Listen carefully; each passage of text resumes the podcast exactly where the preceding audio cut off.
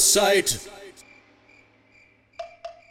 All right, friends and family, welcome back to the Complete Sentences podcast. I am your host, Rocky. Sitting next to me is Ty. You know, I keep forgetting that Ty is in Germany now. It's a little awkward for me. Um, yeah, yeah. So it's it's just me. So I'm gonna try to keep you guys entertained. Uh, that shouldn't really be too hard, especially not with the help of today's guest. We have an amazing actress by the name of Jessica Cameron. She is a scream queen, and in fact, her her uh, debut directorial debut, which she wrote, directed, and starred in, Truth or Dare, will be coming out hopefully a little bit later in this year. We're gonna ask her all about that and so many other things. Uh, that's gonna be coming up soon, so we'll get into that. But first, we gotta say what the show is brought to you by, because that's what we do on podcasts, man. We talk about what today's show is brought to you by, and where you can send your emails to, and rate and review the show on iTunes, and all that stuff. So please rate and review the show on iTunes, and you can send any emails to completesentencespod at gmail.com. I'm not gonna. I'm, we have a donate button at our website, which you can get to if you just fucking Google Complete Sentences Podcast. We're at completesentencespod.wordpress.com. If you want to donate money, that would be amazing. Click that little button at the bottom of the website and send us whatever you can because it, it, it helps keep things running. But I'm not going to ask you to donate too often. I listen to a lot of podcasts that I feel like are always asking uh, for donations, which I understand. And you know what? A lot of places are probably running a much higher operation than we are. Uh, this is just me and Rodrigo sitting here now. I got the computer in front of me. He's sitting behind the desk doing God knows what. I got a couple dynamic mics here and a little mixer that just has the little knob going back and forth, the little needle. Other than that, man, um, I'll get we'll get into a little bit of what we're doing a little bit later whenever we get into mail time. But for now, um, if you want to donate, please do so. That's awesome. If not, don't worry about it. Today's show is brought to you by Respect for Other People. All right? And a lot of you out there that are asking yourself, respect for other people, what the fuck is he talking about? You are the people that need to listen up. I'm not trying to start any shit here, and you know, I, am not trying to be like Grandpa Rocky talking to you guys about this because I feel like I'm with it with a lot of stuff. Like I'm a cool guy, you know, but I hate being at the gas station and like you come in with your SUV or your sports car, which is fine, but you got to be blaring like your loud rap, hip hop, whatever music, even if it's not rap, you know, but anything with the loud subs that's just like rattling everything and you got to be so loud about it I hate that. Like it's kind of obnoxious. You know, it's it's a society out there, and some people are just trying to to fill up their tank and get a Red Bull and get out of here. We don't have to hear what you're listening to every day. You know what I mean? Like, I I really would prefer it if you would just wear like bells around your neck or something. Just if you want to be noticed everywhere you go.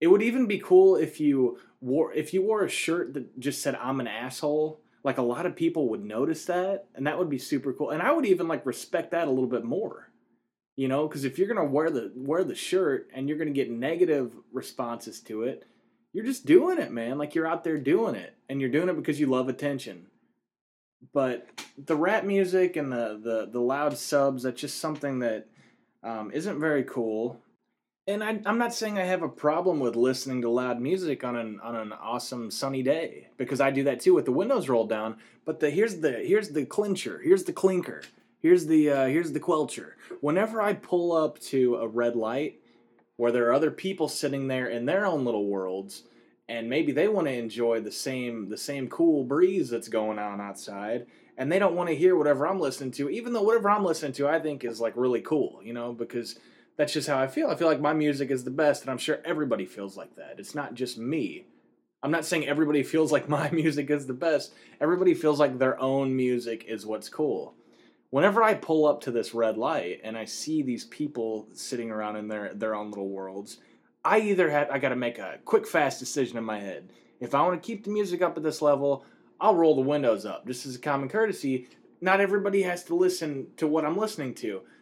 Um, if I don't feel like doing that, and I love the breeze, the breeze is uh, is the winner in the in this uh, ongoing battle here. I will just turn the radio down just a little bit, All right. That's not even really where I'm going with this because that's that's the least of what I'm complaining about is somebody pulling up to red light having music blaring. I'm just using myself as an example and I feel like maybe I'm overly polite. Maybe that's my problem. Maybe I need to get my shit together. It's it's the subs that can anybody really enjoy music that just sounds like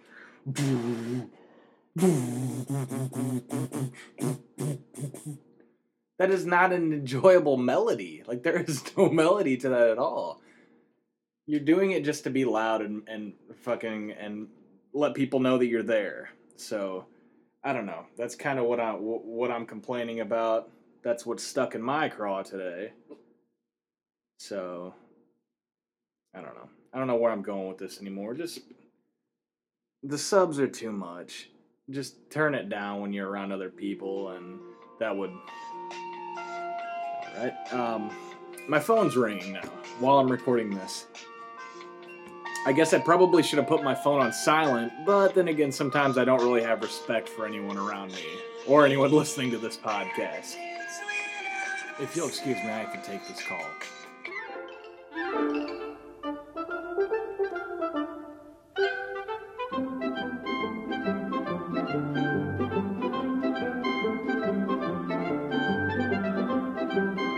Now we're going to do something a little different. Um, because I'm the only one here now, I want to keep things interesting, keep the wheel rolling. I'm going to start reading emails that we get in from our listeners. And this segment will forever fondly be known as. So, thank you to everybody that takes the time to write in. We really appreciate it. Um, I'm going to focus on this one from Simply Ivan. Simply Ivan says Dear CSP, I love the show and I've been a listener for about six months. I was just wondering why sometimes the audio is hard to hear, the quality seems to vary. Perhaps it could pertain to the type of mic you use. It would be nice to hear you speak, is all. Keep on keeping on, Rocky. Good luck, Ty, and up yours, Rodrigo. Simply Ivan. Um, well, thank you. First of all, I would agree. Uh, Rodrigo sucks. Um, no, no, no. Really, to be honest, I don't I don't beg you guys for money most of the time because I feel like podcasts for the most part aren't that expensive to run. I mean, it's not like you guys are paying my internet bill. I was going to have internet anyways whether or not I had a podcast. Um, I had a couple dynamic mics, which is what I use. I, I have them running in through a Akai EIE Pro, which I spent maybe a hundred dollars on. Um, and then other than that, I use GarageBand to do all the editing and mixing. So, like I said, I, I don't beg you guys for money every time. There is a donate button on our website, completesentencespod.wordpress.com. But I, I don't always ask you guys for money. So that's why, I mean, our quality isn't as good as it could be. I would love to have a studio mic with an awesome radio boom arm. That would be great, but um, right now, it's something that we can't really do. I got to use these crappy mics that I have. Um, to be honest, whenever we first started this whole venture, we spent way too much on the studio. I mean, the studio that we're in right now is beautiful. It's all granite. It's like, man, it's like 15,000 square feet um, that we bought just to record. Um, it's all granite and chrome and bullnose, which I'm not even really 100% sure what bullnose is. But the, the realtor that sold it to us told us it, it, it is a very, very pricey material. Um, then again, he was wearing a cape and had an eye patch on, so I don't know. I, am just going to have to take it for what it's worth. Um, but yeah, we, we paid cash, which we'd been saving up for a really long time. We paid cash for the studio and after we moved in the studio, we were going to start moving our equipment in. We realized we don't really have any equipment to do a podcast. We just bought a studio. Um, it's oh my god, it's got a breathtaking view though. The view is amazing. Um, it's it's facing the ocean. I'm not really sure which one, but I mean there are only five to pick from, so you got pretty good odds there of uh, taking a wild guess. I'll give you a hint. Lots of seagull sounds, with just I think let me crack open a window. You can probably hear the waves outside crashing on the beach.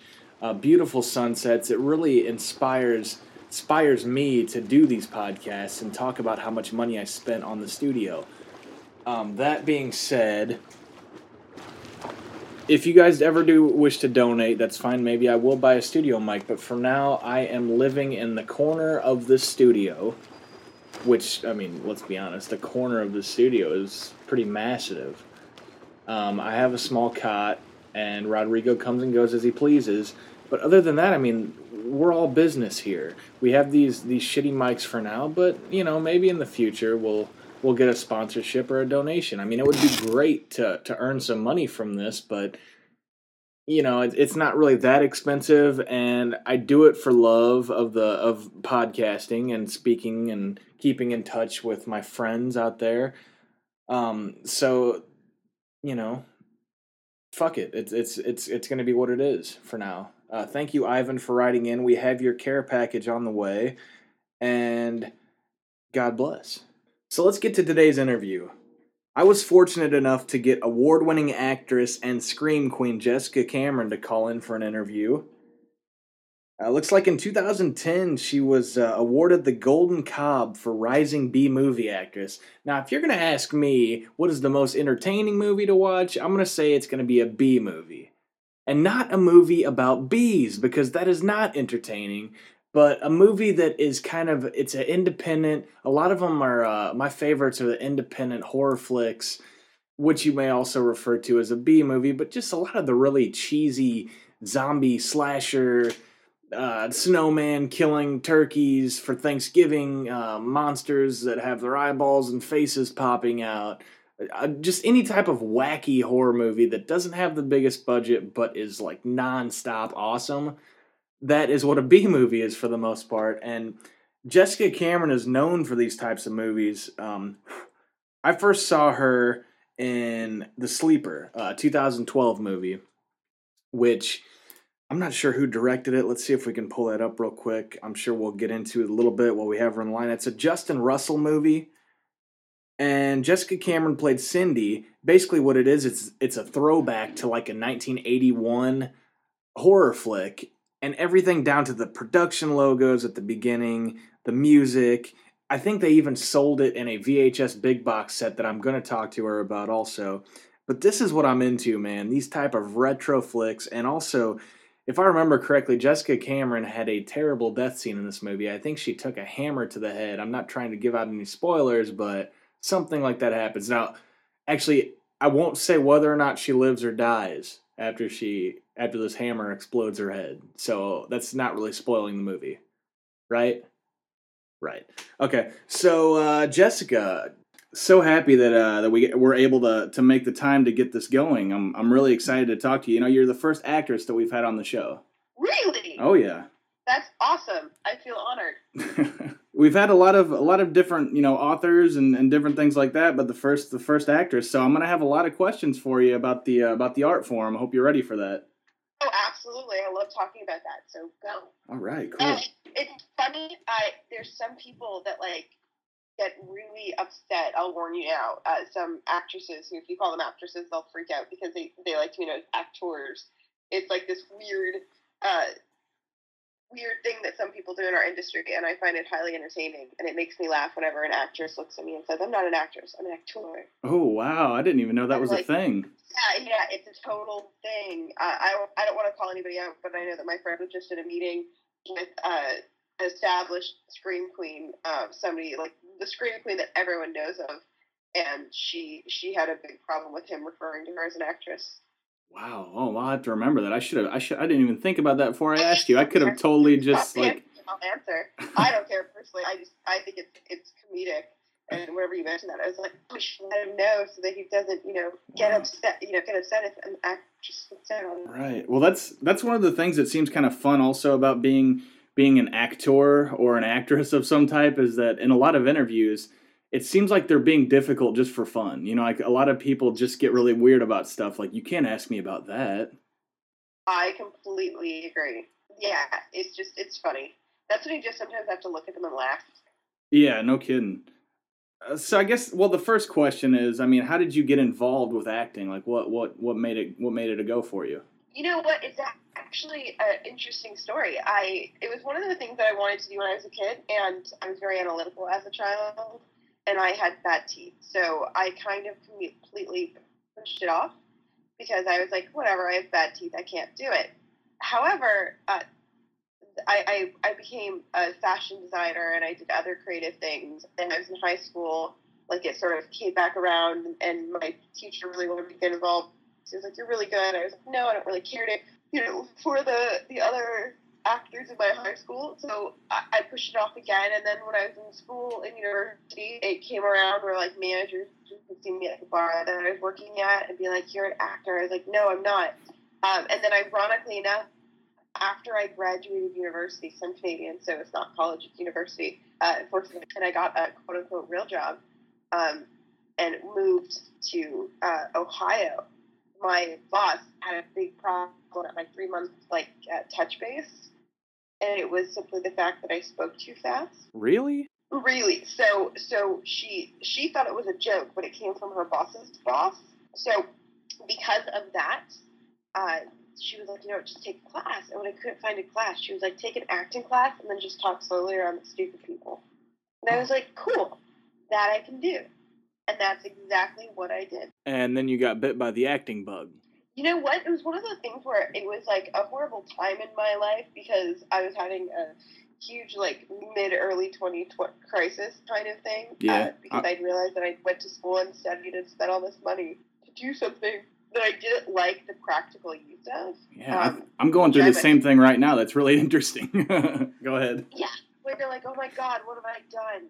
Sucks. You know what I mean? Because like I, I loved fashion so much in school, and I loved the idea of it, and I loved doing what I like to do with it. But in real life, it was a boring desk job, and part of the thing that I love about it, or what I thought about it, was that it wasn't.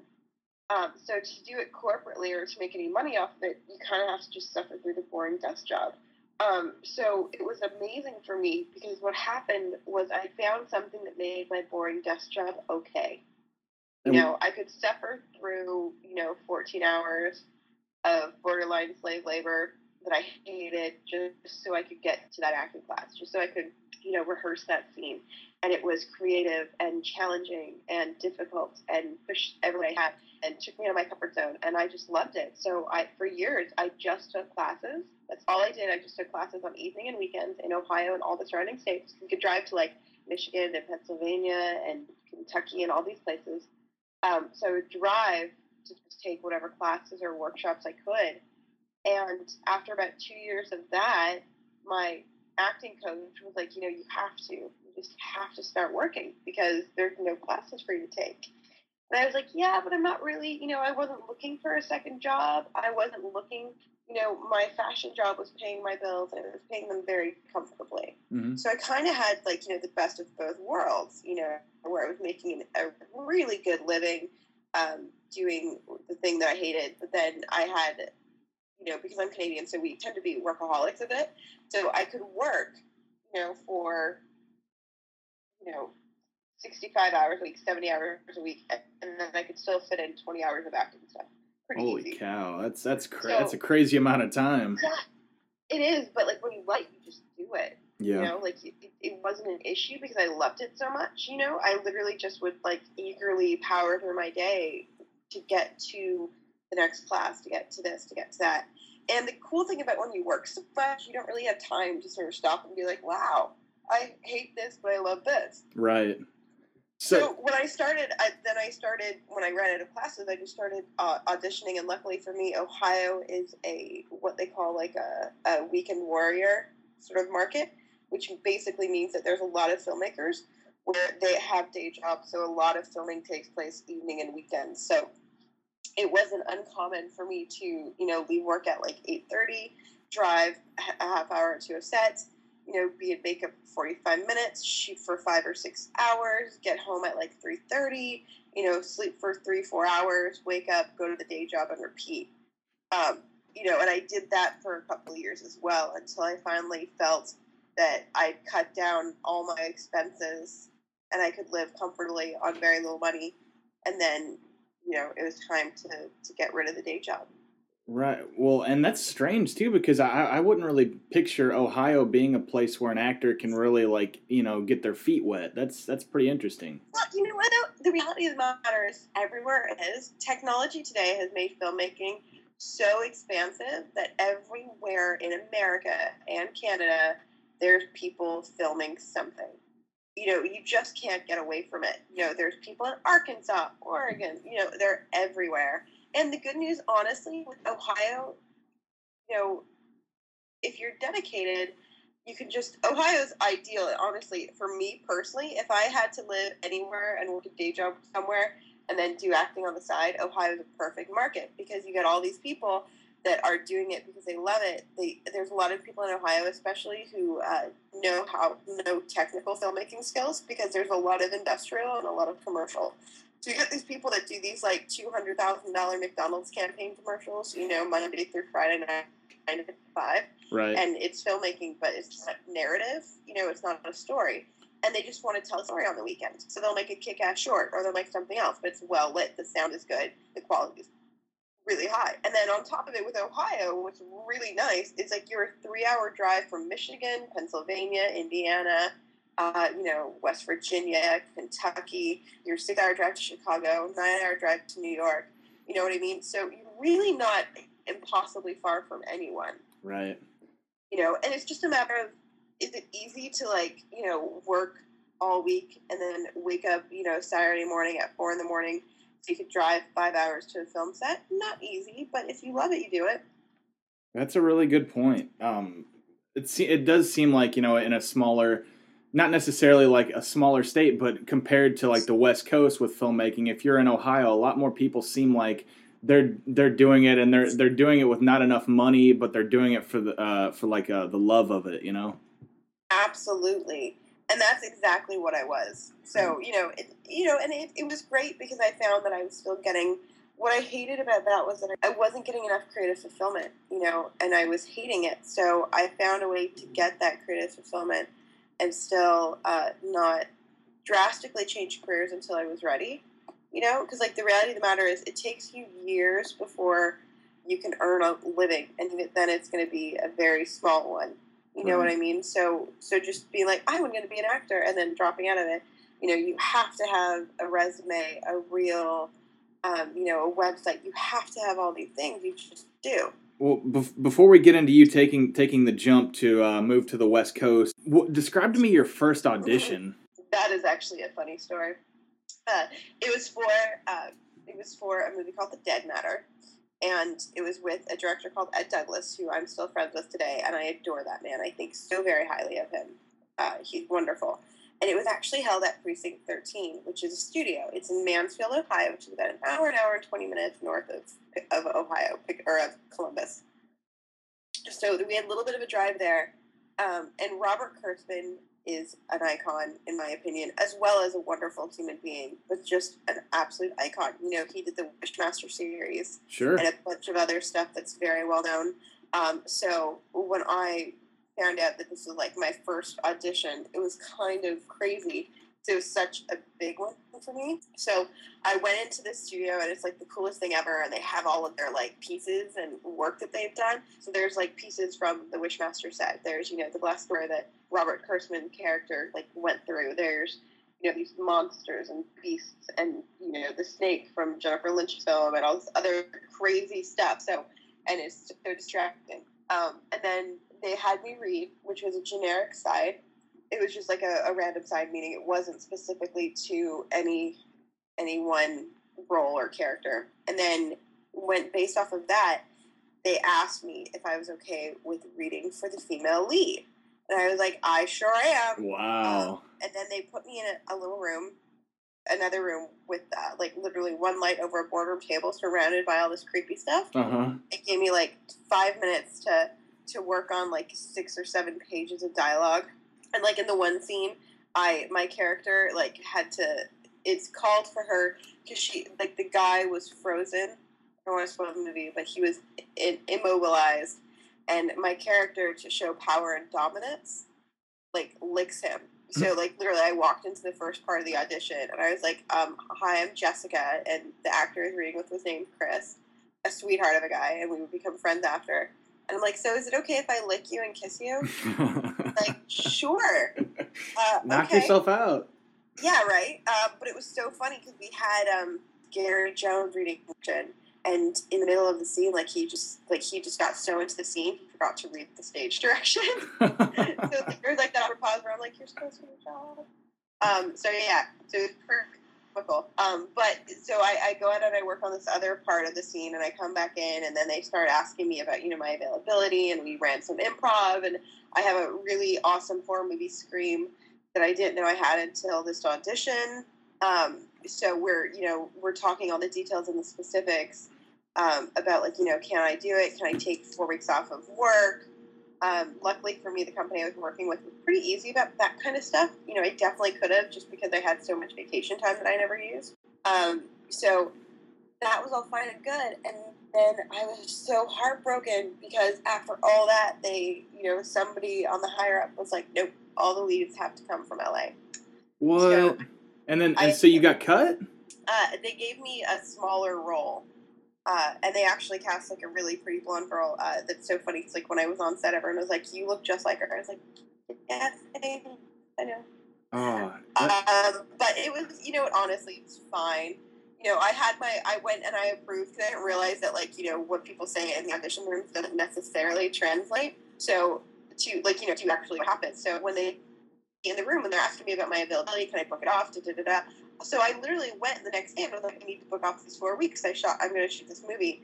So, it was like a really harsh lesson to go back and be like, so about that, it's not happening yeah.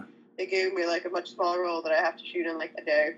No, but it, you know, what, at the end of the day, it was still fun. I I still loved working with them.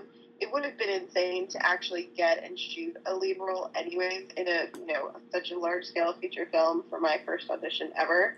But it wasn't. It was very interesting from a story standpoint. Well, I mean, and, and what a compliment that is too. On your first audition, you go in, and with the talent and the look you have, they automatically bump you up to the lead role. And just because the higher ups said it had to be from L.A., you know, I mean, that's still awesome that they thought that highly of you on your first audition. Yeah, it's great, and I've maintained friendship with both of them now, and I still hope to work with them again. Um, and I, I had so much fun on the set. It was a really, really great time, honestly, and they were such great guys. And I loved like the rest of the casting crew; they were wonderful. So it's one of the things where it is what it is. Right.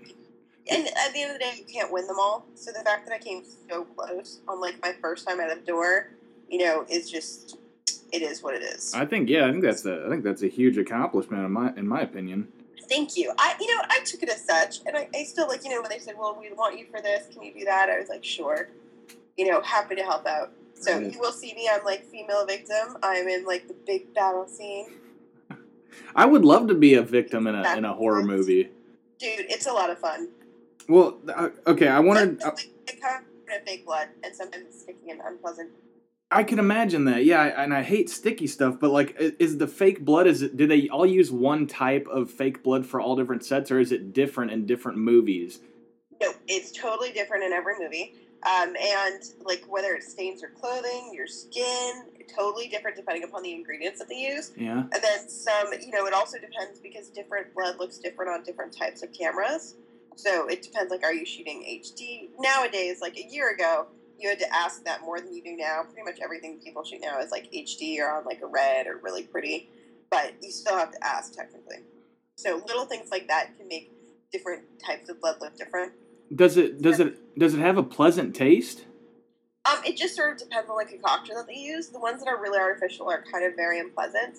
Um, there's ones that are predominantly just sugar, red food coloring, and chocolate syrup, and they taste fine. Right. There's ones that I don't know what they put into it, but it tastes like minty chocolate, which is weird, but Yeah. it's fine.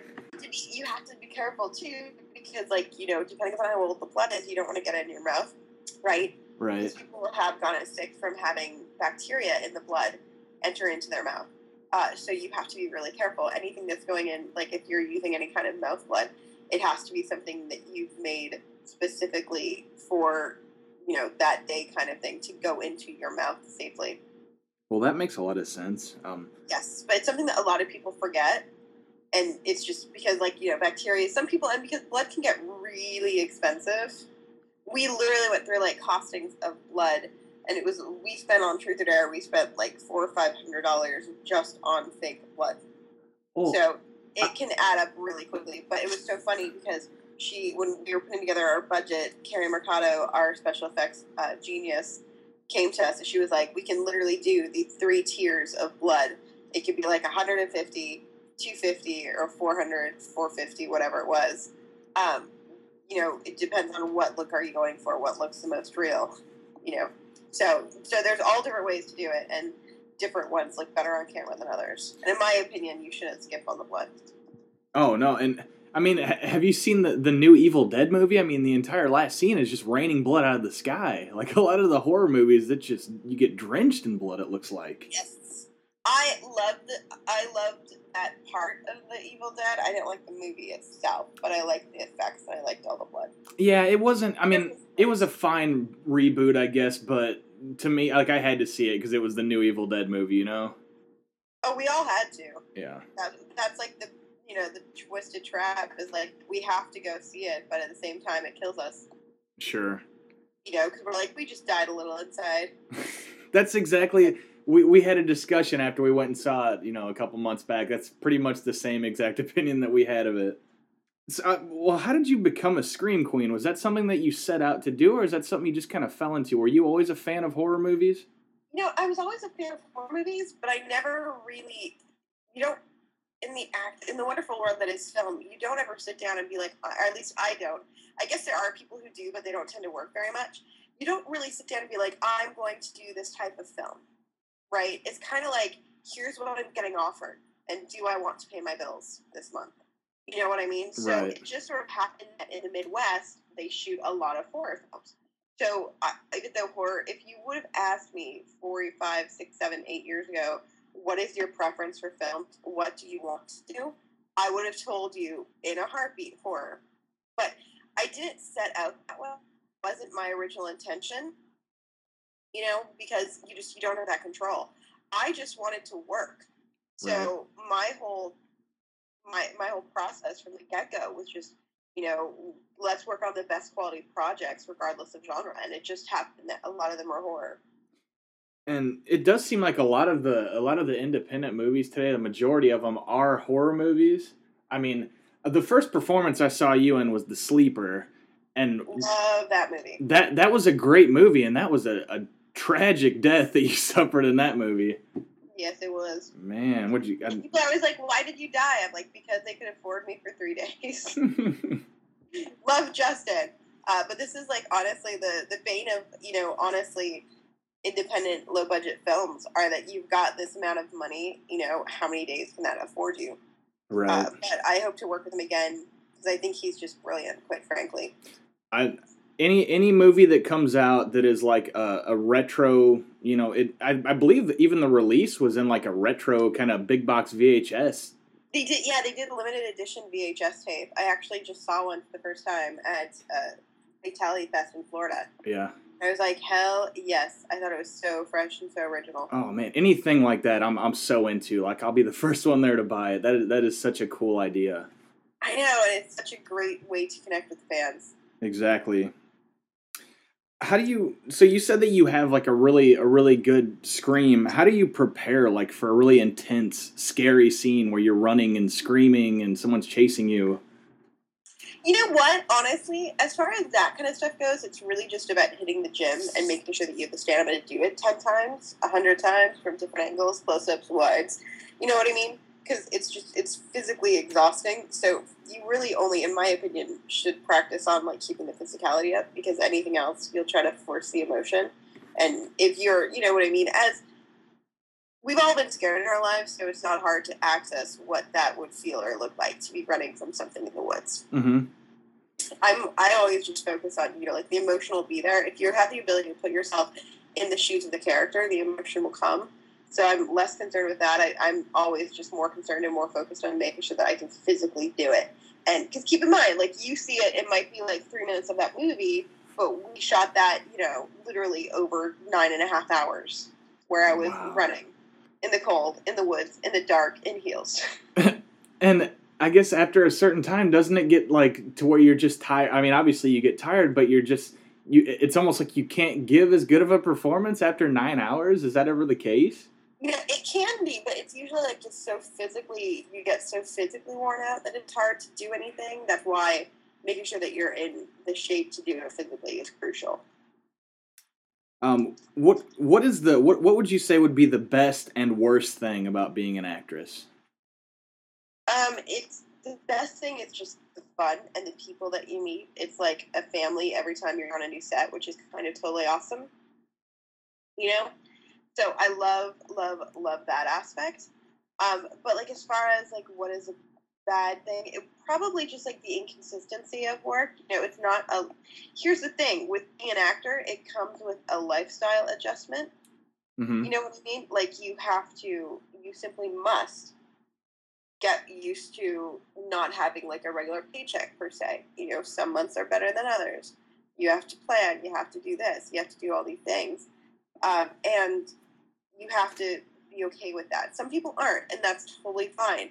Um, and to be like, yeah, but you know, being an actor is about the art. It is about the art. However, it's crucial that you can tolerate that side of it because it's such a big aspect. It affects your life every day. And it seems like also, I guess you you might have to go away for months at a time. You know. Yes, you have to like travel. You have to be flexible, um, and not just months at a time. Like you know, there's times where it's like you'll have to drive three hours to an audition. So guess what? If you don't like driving, might not be the career for you, or it might make it so that you can't necessarily do it full time per se. You know, where you might not be able to do it to the extent that competition can. You know, some people don't like the you know memorizing lines you know like our, the job is so it's much more of a lifestyle than i think what a lot of people give it credit for Mm-hmm. And that can make it really difficult for some to adjust to it. So i always tell people i'm like just understand it's a lifestyle. And we can stand here and say but it shouldn't be you know it's not about whether it should or shouldn't be it is.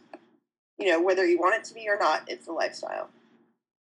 Let's go into some listener questions that have been sent in. Um, sure. yeah, Gray Sunset wants to know what's in your DVD player right now. My DVD right now is a wonderful independent film called Wrath of the Crows by Ivan Zuccon. It's a it's a film that was made over in Italy, and I'm a huge fan of his work. Um, starring Debbie Rochon. So I actually haven't seen it yet because I literally just put it in. Uh huh. And it's going to be the next thing that I watch. Oh, that's awesome. So I guess you watch. I mean, obviously you have to watch a lot of independent um, movies just because you know you might be working with these people in the near future. Yes, well, and that's always the goal. So I, I do. I watch as many independent films as I can, and I love the independent films. So it's always great to see, you know, who's doing what, where, when, why, how are mm-hmm. they? Are they good? You know, and now that I'm into producing more as well, I want to see like actors that I might be interested in casting or bringing on board. You know, what have they done? How, you know, how are they perceived? How does the camera see them? You know, can they get that character arc? You know, and also like making sure that the stories I'm saying are original and fresh stories. So that also comes into play. And there's so much that goes into a movie that people really don't think about whenever they sit down for two, two and a half hours and just watch it. They never really realize exactly how much work goes into making a movie. Oh, it's completely insane. Jeez. Um, okay, Boney the Man asks if you've ever encountered any deranged fans. You know what? I do. I I'm a big fan of I block pretty quickly Yeah. on social media. Um, because you just sort of have to. Um, in my opinion. So I block all the time. Uh, just when people sort of cross that line. And there's people that they just sometimes people just don't understand the boundaries that are required in like the whole you see me in movies and I'm I respond to you when you give a post on my Facebook page or something. It's not like I'm, you know, I, I, I do genuinely appreciate the fact that you saw the film and felt enough about it and me to reach out to me, and that's so nice of you. Yeah. But that doesn't mean that I'm in the market for a new best friend, or that I need photos of you, or or that you need to be really creepastic. Oh Uh, so I block a lot. Um, but there's been, you know, times where it's just like you get a little bit concerned, and there's, you know, it, honestly, the funny thing is, really not even fans are usually, the fans are usually a great part. It's usually these like parasites within the industry who are these like they're wannabe filmmakers or wannabe actors and didn't star in the movie or you called them out on their bullshit or you get past them. Um, so those are the people that I usually have more of a problem with outside of the fans. Usually, like with the fans, I can just be real and be like, "Yo, back up." You know, that's a little bit inappropriate, um, and they're respectful of it. It's usually, like I said, the wannabe filmmakers or actors. Oh wow, I can't. They're not cast. So like so film so if you pass on on somebody's film, sometimes they'll kind of just like stalk you and just give you shit about it. Oh, they'll get so upset. Especially, I'm a really honest person, so you know, it's not, it's not. It has happened before where I've been like, I'm passing on this film because I don't believe that you have the money to finance it. I believe that you're lying to me, and I don't believe you're telling me the whole truth. You know, I say this without judgment. It's just this is why I'm passing. Uh, and sometimes people get really upset. And ironically, I've never been wrong yet. You know, Wow. it's a prove me wrong, make the damn movie, show me that you have the money, and then they don't. Uh, but they'll get really, really, really, really, really, really, really upset about it. Well, Or like the one time I, I read the script and it was a really bad script, uh, and the filmmaker kept on prodding, and I just leveled with him. I was like, dude, I just didn't respond to the script. wasn't my thing. You know, and he's like, but what are the characters? I was like, I didn't like them. What about this? I didn't like it. Um, and it's something where it's like every six months or so I hear from this individual, you know, with some like snide dumbass remark about how like I thought I was too good for a script. And I'm like, no, that wasn't it at all. I just didn't like it. oh my gosh. Well, in in that in that instance, I mean, honesty is the best policy. You don't want to lead anybody on if you're not into it from the beginning. Why even go for it? Exactly. And I like would never want to spend time doing that, you know? Sure. Let's see. Orange Lazarus ac- asked in, um, how awkward is filming a sex scene? You know what? A Sex scenes. Okay, so they're not as awkward as what you would think, right? Like usually they're a closed set. If they're good filmmakers or if you have a good relationship, you can ask them to close the set. It's pretty standard that like unless you need to be there. So you have a sound guy, cinematographer, your DP, camera guy, director. But there's not like a lot of superfluous hangers on Right. you know, around. So it's usually, in my experience, because as an actor, you're like so in the moment, it's less awkward for the actors in the set and more awkward for everybody else in the room.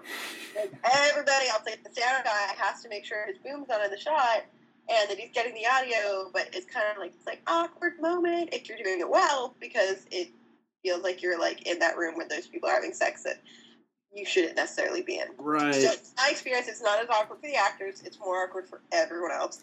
And because like usually the actors, it's like we've been there, we've done that. You know, it's just another day at the office for us. Mm-hmm. So it's usually pretty funny to watch other people's facial reactions because they're usually the ones that are really creeped out by it. I think that's uh, that makes a lot of sense because if I was like if I was one of the guys holding the booms or something, I think at some point I would forget like that it was filming a movie and I just close my eyes all of a sudden like oh I'm so sorry. Yeah, and then like you hear the shot and we're all cranky. yeah, exactly. Into the yeah. And we're like, damn it. You ruined it. gosh darn it. So yeah, not so awkward for us, awkward for everyone else. They usually the, the one awkward that can can happen depending on the set is when you don't know the other actor and there's like this awkward like it's like that it's essentially like a much more intense version of when you were in grade seven and the boys and the girls were at a dance and the girls were on one side and the boys were on the other side and the teacher like forces two of the kids to dance.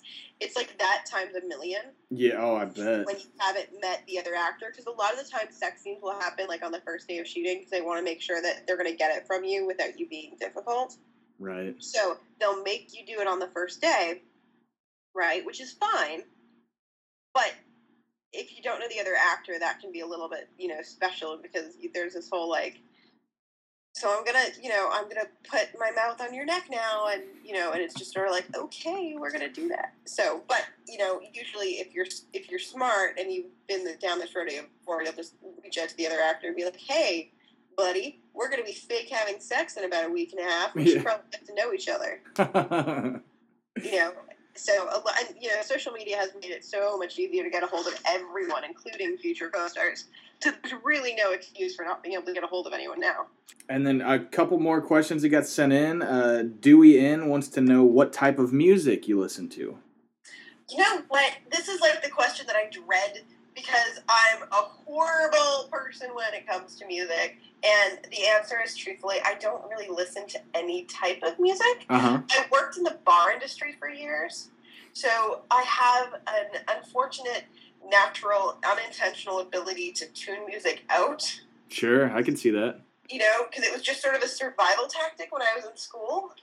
So I always feel really bad because I think music is so crucial to filmmaking and to artists everywhere except me. So I'm usually listening to top 40 as much as I cringe, and I know that I shouldn't say that. Uh, it's usually top 40. If I have, like as far as CDs, I'm still, I still love, love, love, love Bon Jovi. I'll always love Bon Jovi. He's like one of my go-to. Love him. Uh, I love film soundtracks. Mm-hmm. You know, because they like remind me of the film itself. It was a good movie, so love that. Um, and I love I love musical scores that you don't realize are there until after the fact. And you know that's really a tough question for for anybody. I mean, I am a complete music nerd, and I cringe at that question too because I, I can't tell you who my who my favorite you know musician is. It's just it's a terrible question to be asked. I'm sorry I threw that at you. Oh, that's okay. It's just one of the things where it's like I know that I know that as an artist and as a person, I'm lacking when it comes to that. You know what I mean? So it's like my weakest moment as a person is my musical indulgences. And then one more from our, our good friend at Mini Killer. He has two questions. The first one would be, "What is your favorite movie or movies?" And um, he also asks, "What what do you want to accomplish in being an actress?"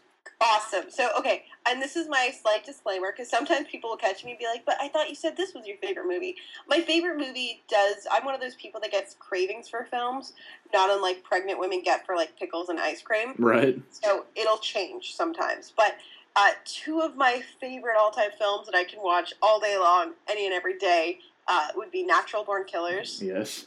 right? Which is to me should be a staple of every film film fans collection I'm- ever. It's got Um, everything you'd want in a movie, really. It does. It's amazing.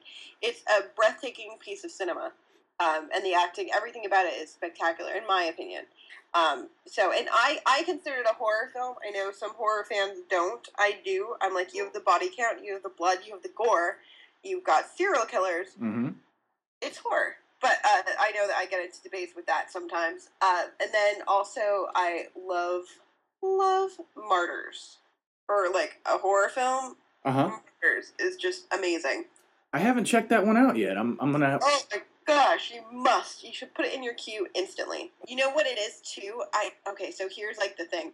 When you're like such a fan of the film, uh, the actual director, I want to say, I've blocked him out of my name my memory because he did something really bad after this. Uh oh. Yeah. It was Pascal Laugier. Okay. Um, yeah, yeah. Okay, that's why. I here's the thing. So I saw The Tall Man, which he did after. So if anyone's listening to this and you haven't seen Martyrs and you've seen The Tall Man, I'm sorry. Please don't hold it against the director because The Tall Man was a horrible film. It was horrible. It was ridiculous. The story didn't make any sense. The characters sucked. The acting was mediocre. The writing was bad. Um, and he directed that as well. But Martyrs, his film prior that he did in 2008, is a breathtaking piece of cinema. Well, I'll I'll look forward to checking that out. Then that sounds pretty awesome. Oh, it's so and it's it's one of those movies too where it's like it's so good on so many levels. You know, it's it's got amazing visuals, it's got spectacular sound.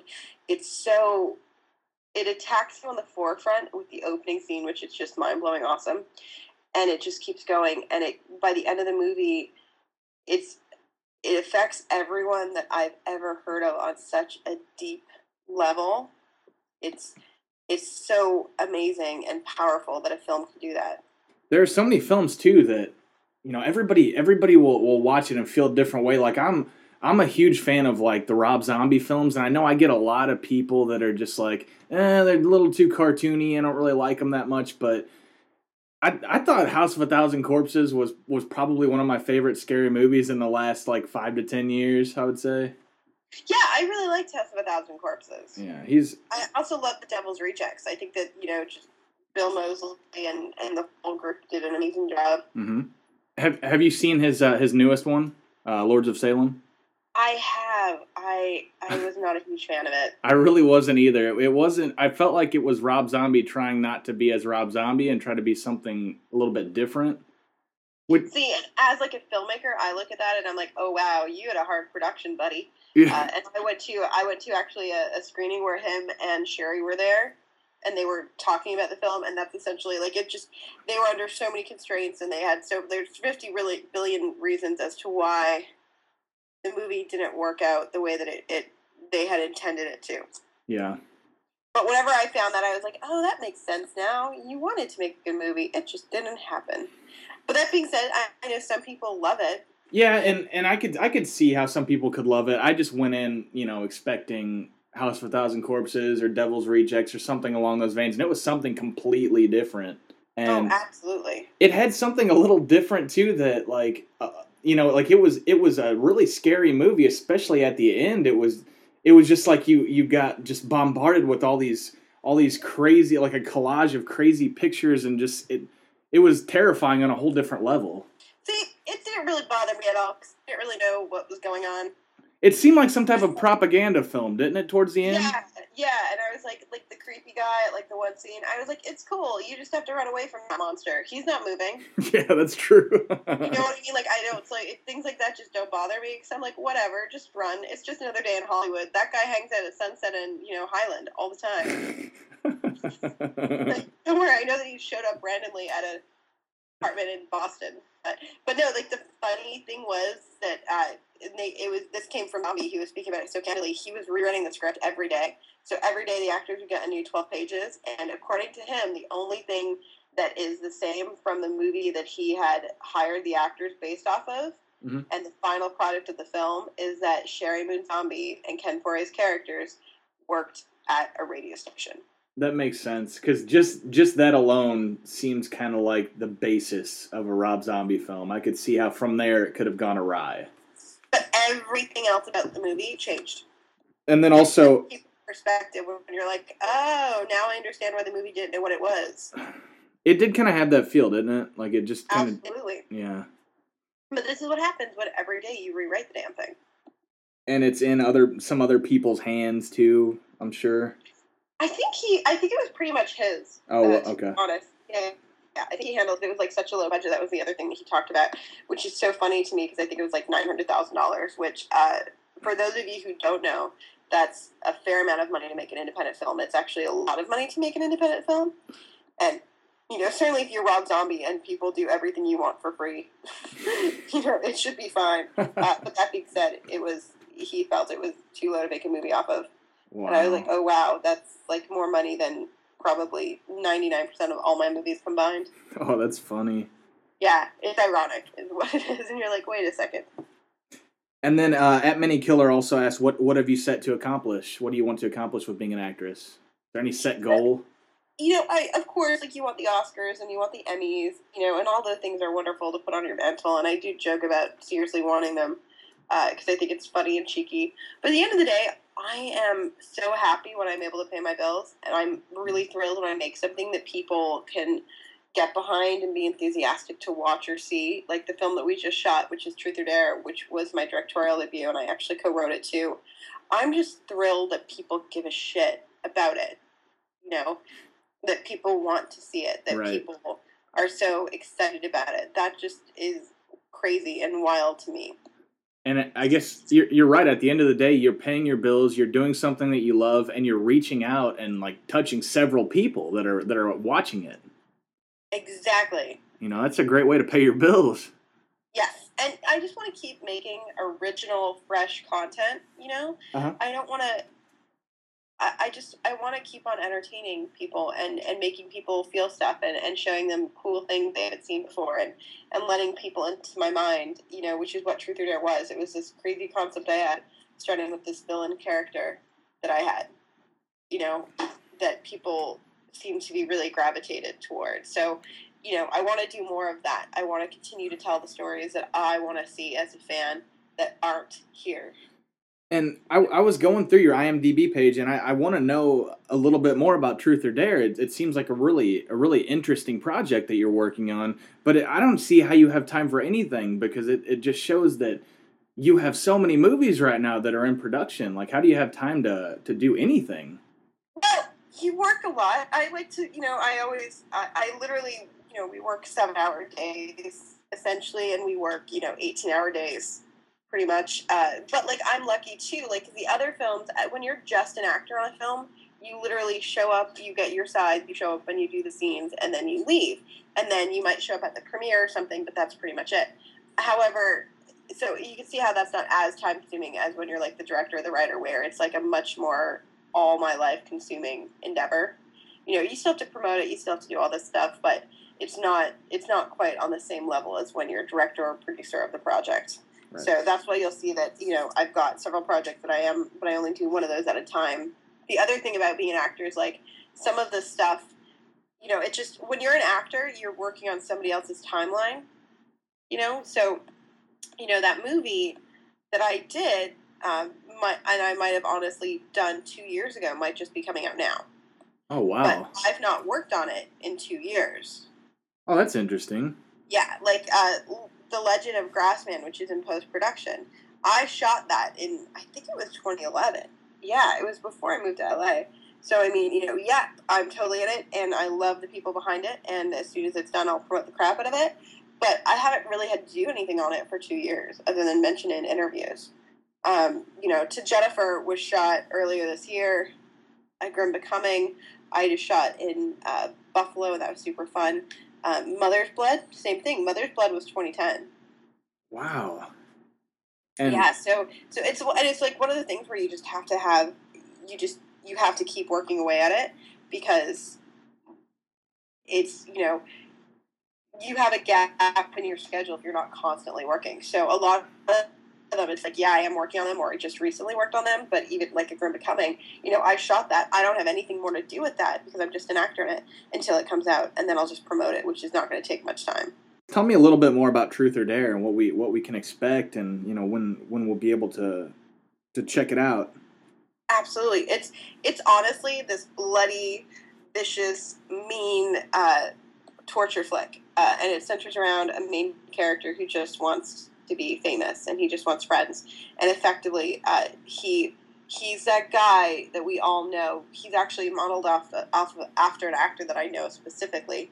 Um, and because I was like, I wonder what would make this guy snap. So in our story, six people get internet films or they get internet success overnight by making a truth or dare video. And in our world, uh, this leaves him to sort of start his spiral into madness because he wants what they have. And and he, he kind of takes them hostage and forces them to play by his own rules. And it gets really bloody and really nasty really quickly wow that sounds really awesome. Um, when, when can i expect to be able to, to see this movie? Well luckily for us we're right now we're in post-production. So we're expecting uh, to be doing festivals in the fall and hopefully into the new year. And then ideally, we'll get a distribution uh, deal and be out sometime in 2014. That's kind of out of our hands. It's sort of like when the distributors want to do it. So fingers crossed, stay tuned.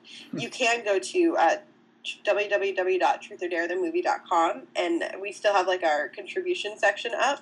So you can, for $25, you can pre-order a copy of the movie, which means as soon as it's done and we've done our festival runs before finalizing our distribution deal, we're going to send out copies to like the hardcore fans so you can definitely check that out. Um, just our way of sort of making sure that we can get it to the fans sooner. Because it always sucks because you know in theory we could sign a distribution deal on january 2014 and they could say guess what? We're going to release your movie to american audiences on march 2015 wow.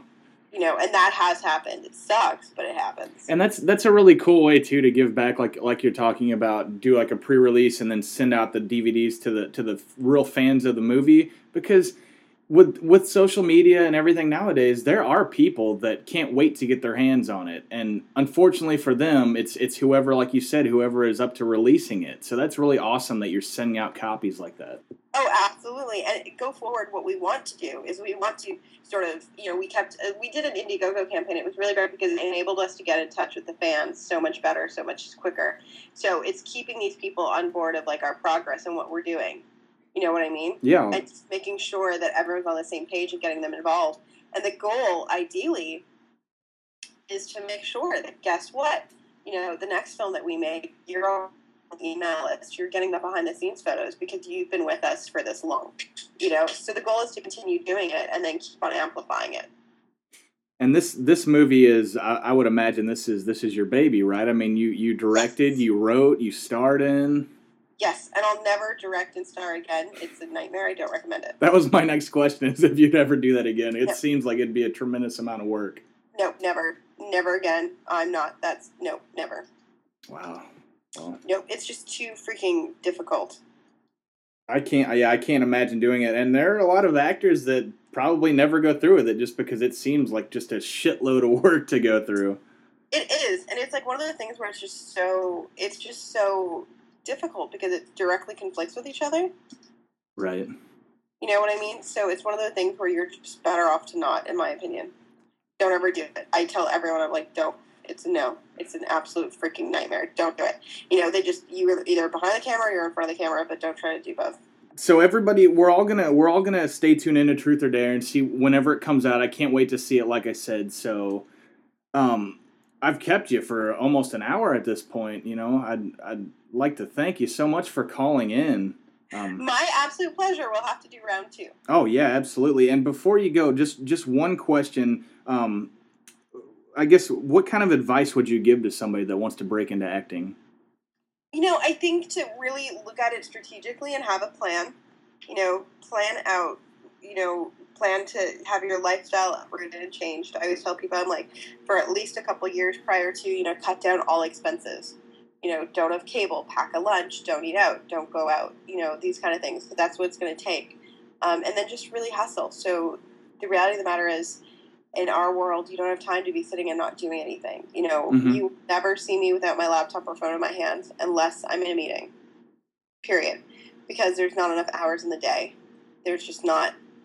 Um, so to really be prepared to, if you want to do it as a full time job, be prepared to work harder than you've ever worked in your life, and good things can come. But also to know that guess what? If you're one of those people that needs a regular income, that doesn't want to, you know, that that wants to go out and buy their lunch every day, and you know, you don't want to give up these comforts that you've grown accustomed to. That's fine.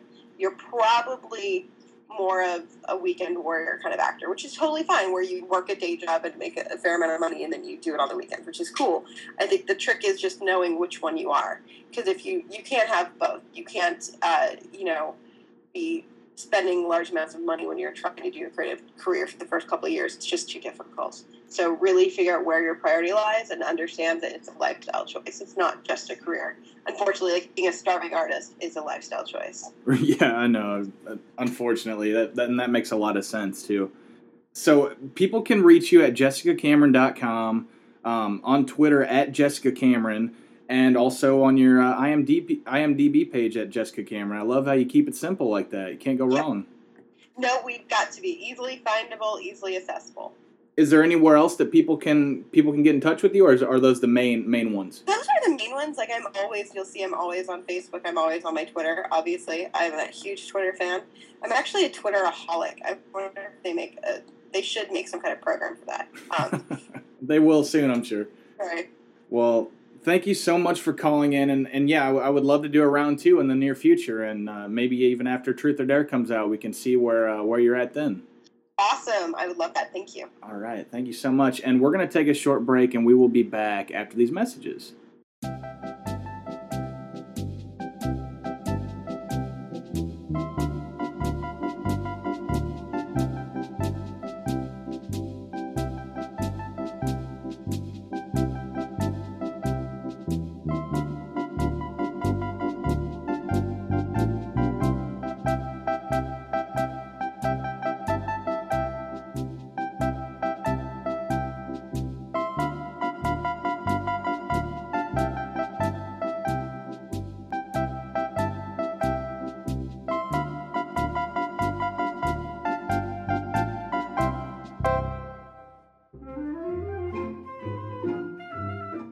Enjoy making telephone calls, but tired of hearing this sound? We're sorry, the number you have dialed is not in service at this time. You can call 347 Ring CSP and leave us a message anytime you want. Hello? I know what a lot of you are saying. You're saying, hey, voice man, my phone only uses numbers. Well, in your case, you can dial 347 746 4277. Operators are standing by. So that's the show, guys. We did it. You know, as a team, we did it. We made it through this show. Couldn't have done it without the help of Jessica Cameron. That's for sure. What a, what a great interview. Please check her stuff out at jessicacameron.com and also keep up to date with everything that's going on with her IMDb page at Jessica Cameron. Coming up next week on the show, we're going to talk about the Dewey Decimal System, French fries or tater tots, keeping your combs clean, and when it comes to chewing bubblegum, just how long is too long. All that and more on the next CSP. Until then, guys, please rate and review us on iTunes. Uh, pretty much give us a thumbs up or a like on whatever website you see us on. And just hug a grandma. You know, even if it's not your grandma. There are a lot of grandmas out there, and they all need love. Because they're great people. Okay, that's it. Cut it.